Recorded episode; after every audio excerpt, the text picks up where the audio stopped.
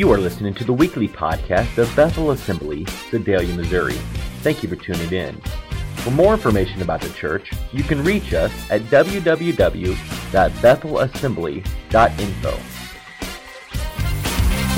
We are in a series right now called Origin. It's a study on the book of Genesis. We're taking the time very slowly to process through the book of Genesis. Week one, we looked at Genesis chapter 1, verse 1 through the first portion of three. Week two, we looked at the difference between evolution and creationism. Week three, we came back to Genesis, verse one, chapter one, verse one, and we hung out there the entire time. Well, tonight is going to be no different. We're going to hang out in Genesis chapter one, verse one.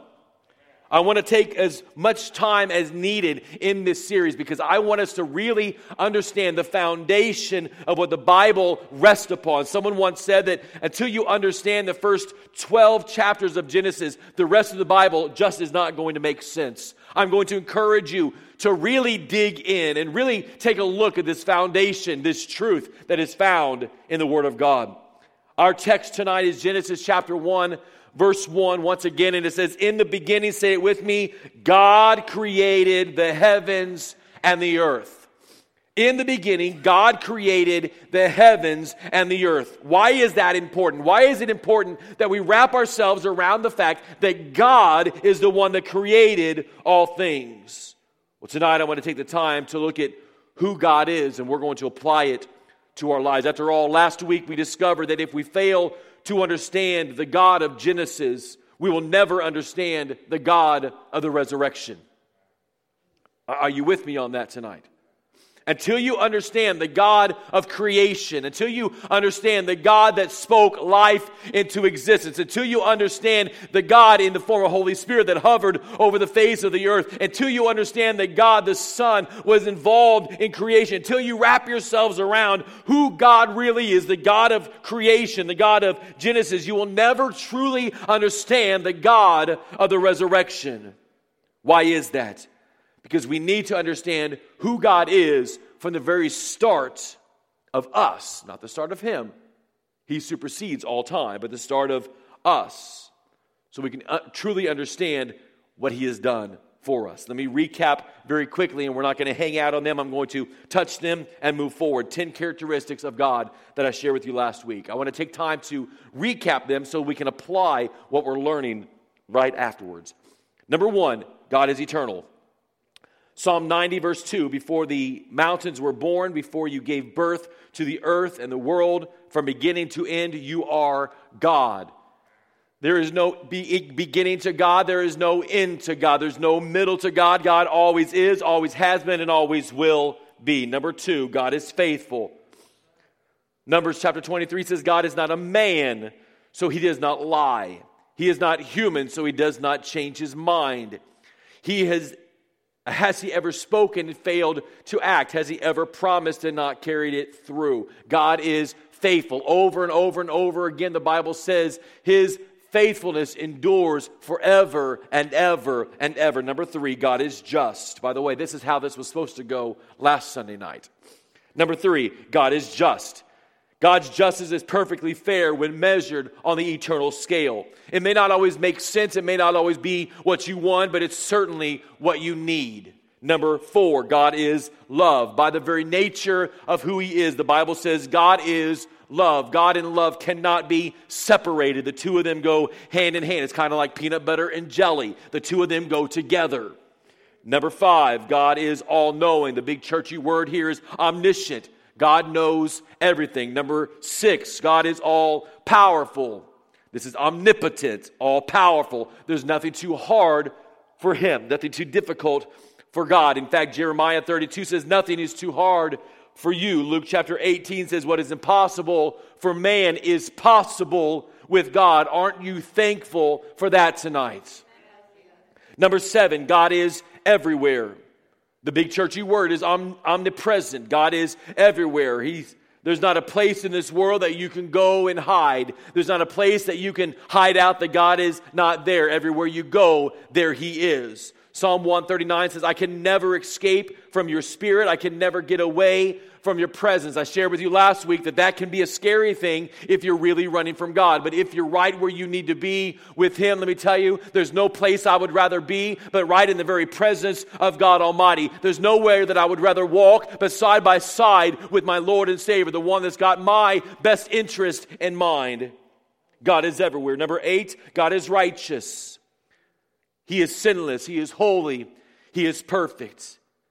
He has no sin nature and never violates his own word. Number nine, God is sovereign. There's absolutely nothing that happens in the universe that's outside of God's influence or his authority. He is a sovereign God. Number 10, God is truth. Psalm 33 says, For the word of the Lord holds true, and we can trust everything he does. The word of the Lord holds true. We can trust everything He does. Everything that God says or does is true. We'll discuss that a little bit more in detail in a few moments. So let's get right into the message tonight. Isn't that amazing? I recapped an entire message in like three minutes flat. Aren't you impressed? Yeah. All right, let's move on.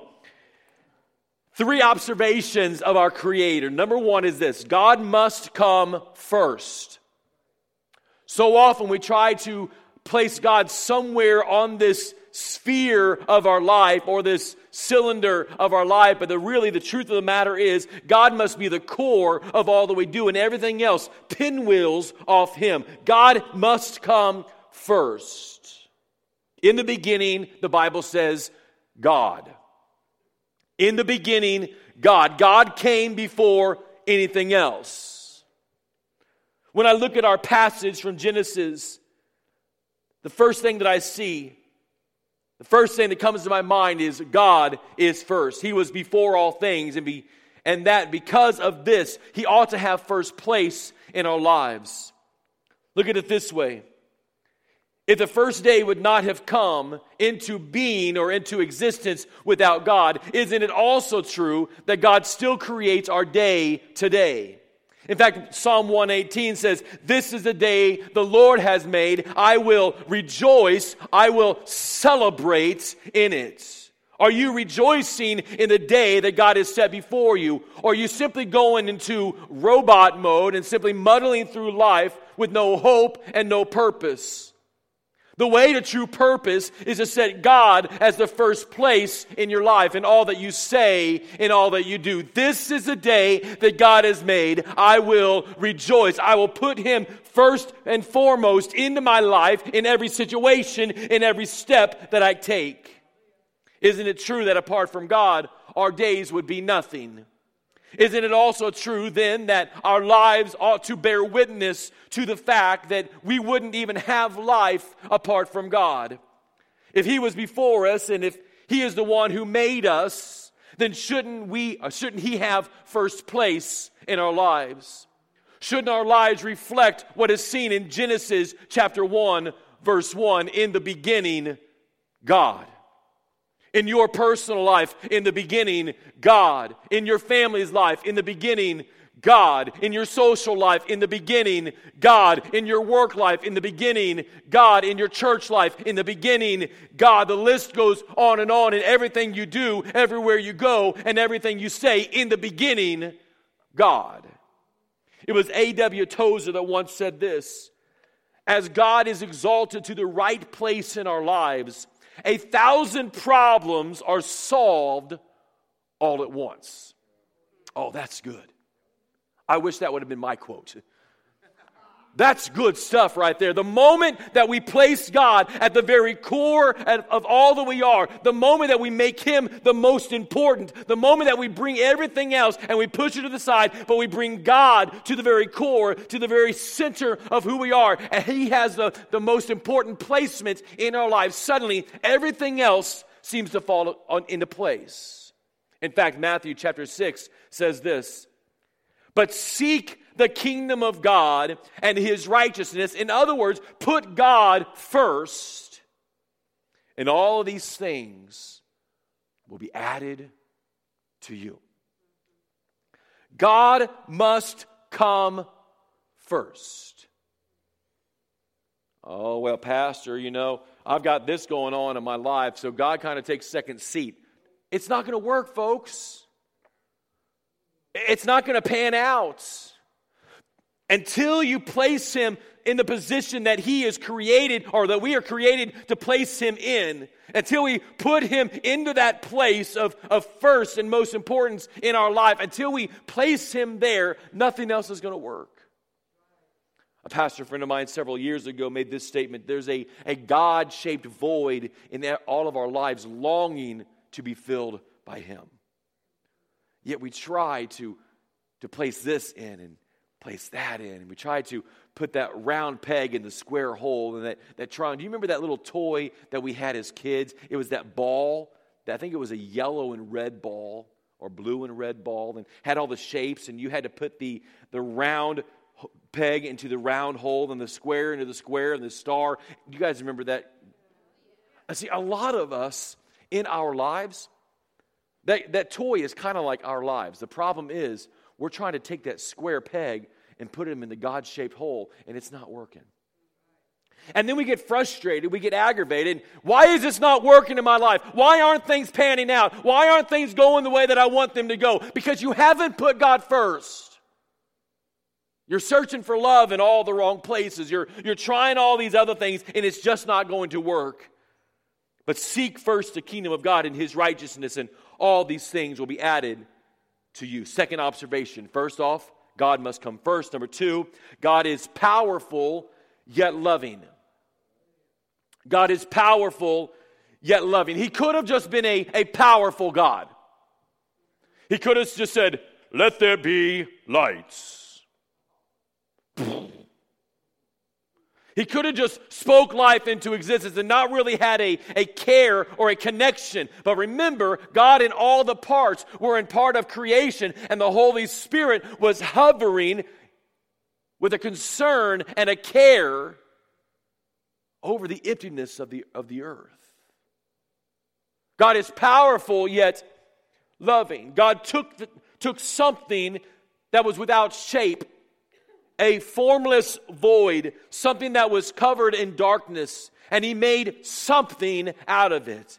God gave shape to that which was shapeless. He brought order to that which was chaotic and without direction. He gave form to something that was formless. Genesis 1, verse 2. Look at that. We're making progress tonight.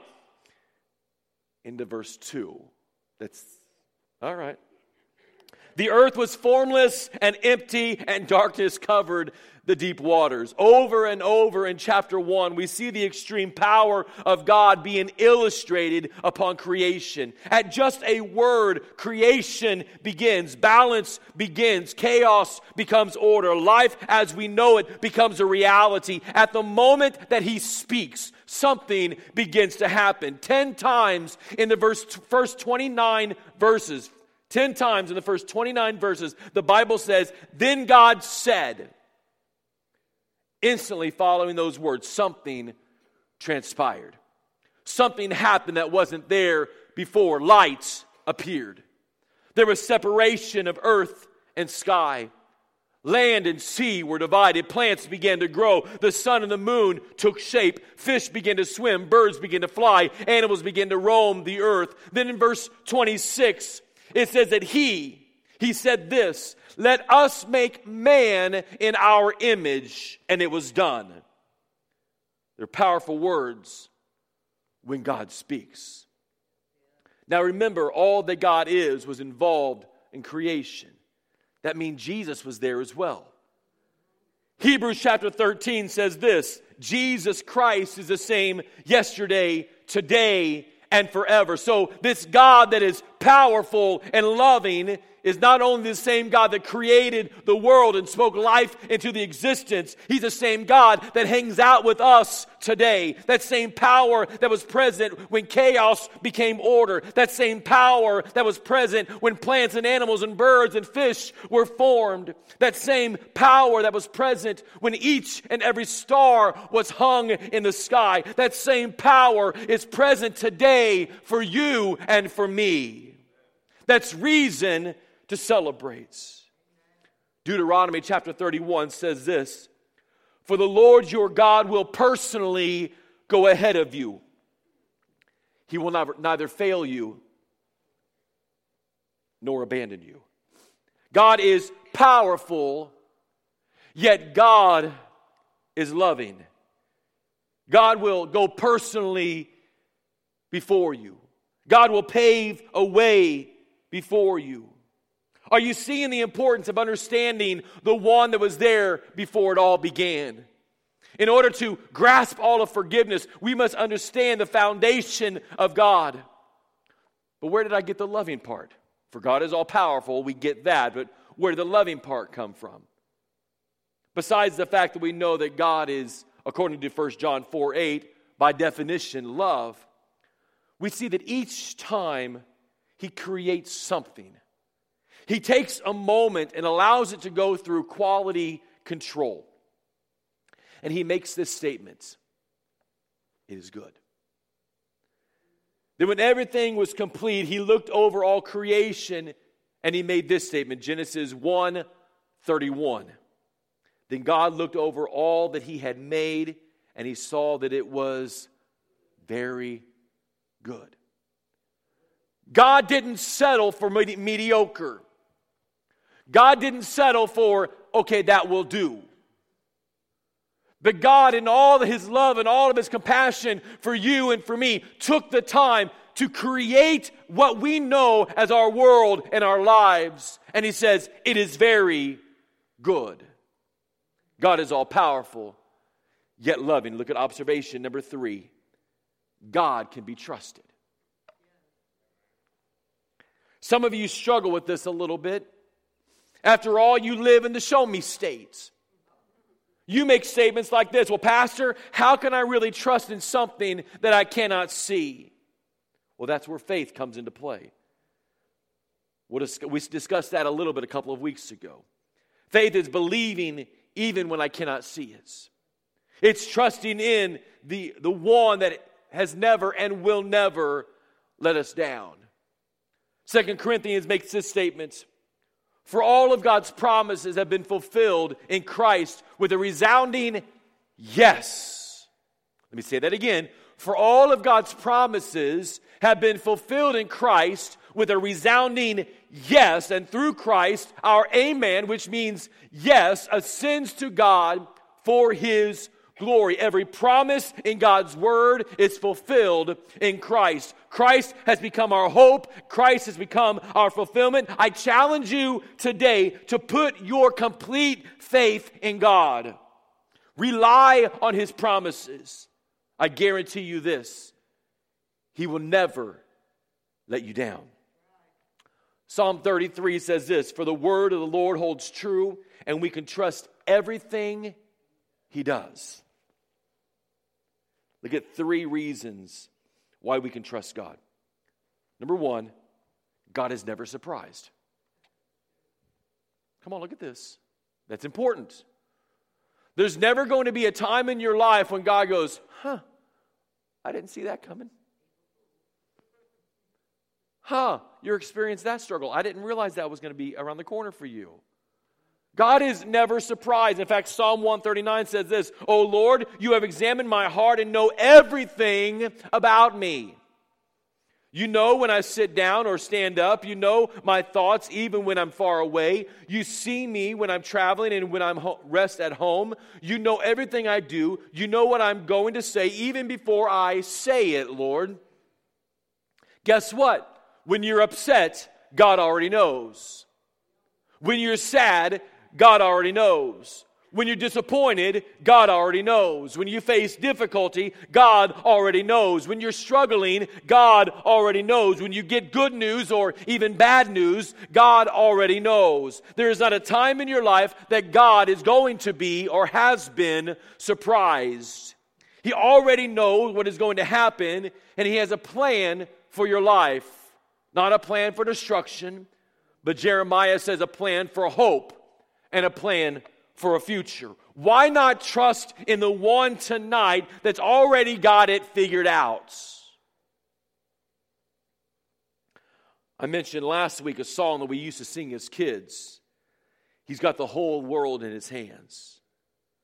Either we believe it or we don't. Either it's a fact or simply a fun song to sing. I challenge you to put your trust in the one that holds the world in his hands and start tonight. The second reason why I can trust God is God's mercies never run out. Come on. The faithful love of the Lord never ends, His mercies never cease. Great is His faithfulness. His mercies begin afresh, or one translation says they begin anew. They're created new every single morning.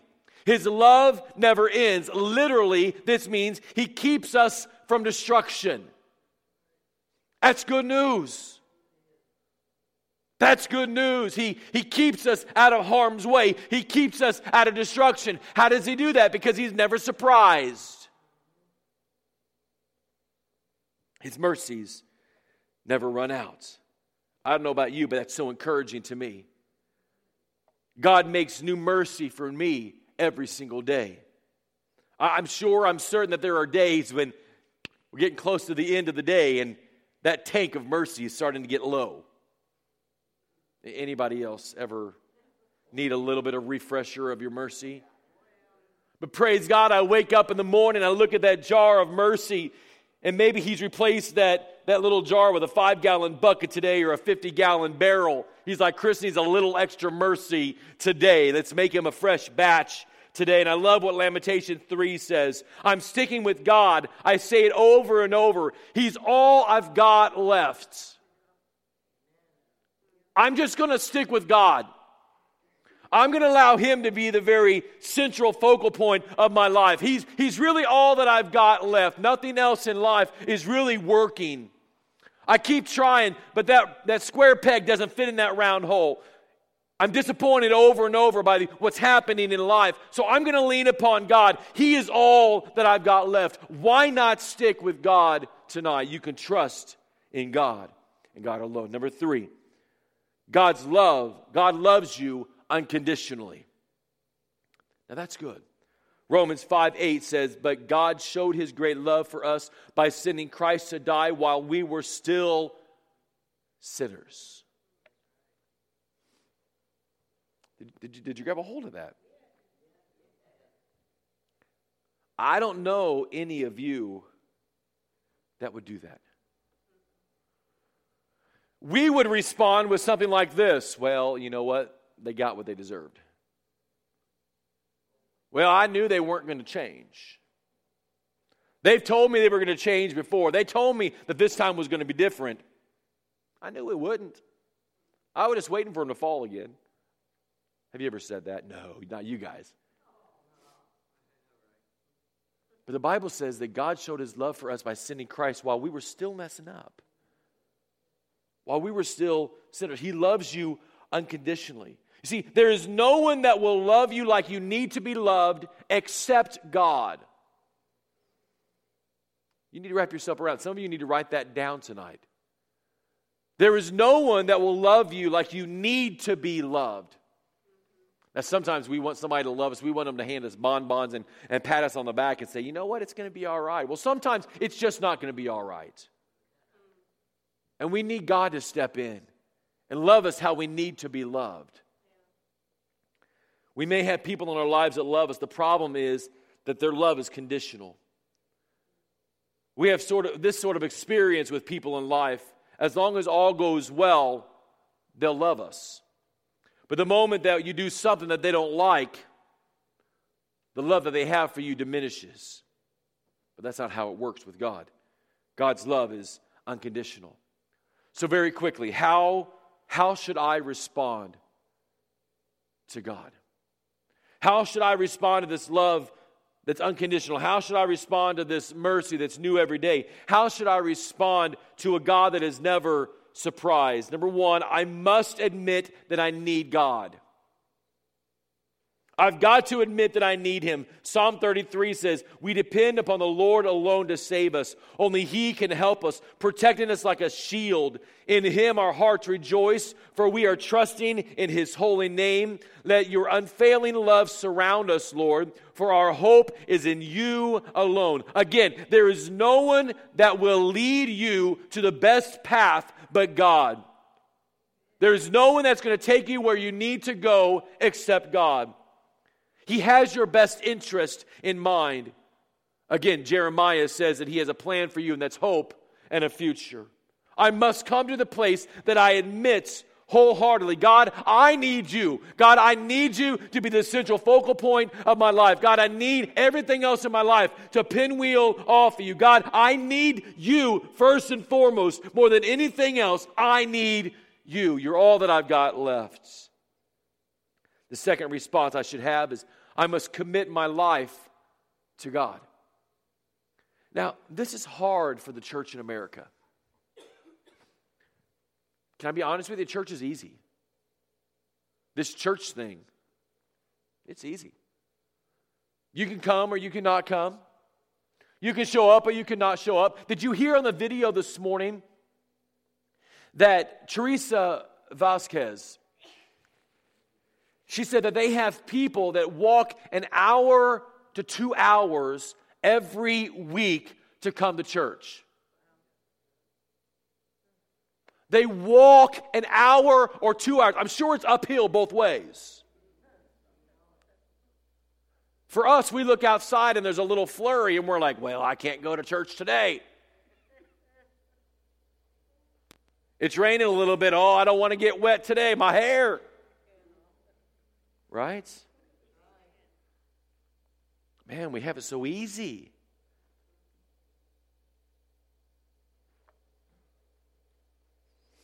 I must commit my life to God. Psalm 37 Commit everything you do to the Lord, trust Him, and He will help you. This kind of commitment takes faith, it takes a surrender of your control in your life and giving it to the one that knows best. You may think that you have it all figured out, that you can control life better than anyone else. But I'm here to tell you tonight that God, the creator of the universe, the one that knew your name before you were even born, while you were still in your mama's belly, the one that knows every detail of your life, the one that spoke this world into existence, knows better than anyone else what your tomorrow will bring. Wouldn't it make sense to give control of your life to Him? I challenge you tonight. Admit that you need God, but commit your life wholeheartedly, completely to Him. And finally, I must follow God daily. Colossians 3:10 says put on your new nature. Be renewed as you learn to know your creator and become like him. You see this scripture isn't not isn't a one once and done moment. It's not a, on Sunday morning, get up and clothe yourself like God. But it's every day, every time you rise, put on that spiritual armor. Clothe yourself in Him. And the more that you are clothed in Him, the more that you learn to become like Him. It's a daily surrender of yourself and turning to Him, taking up your cross daily following after Him, even when it doesn't make sense. See, if we truly desire to follow Him, we must truly do that. Follow His lead.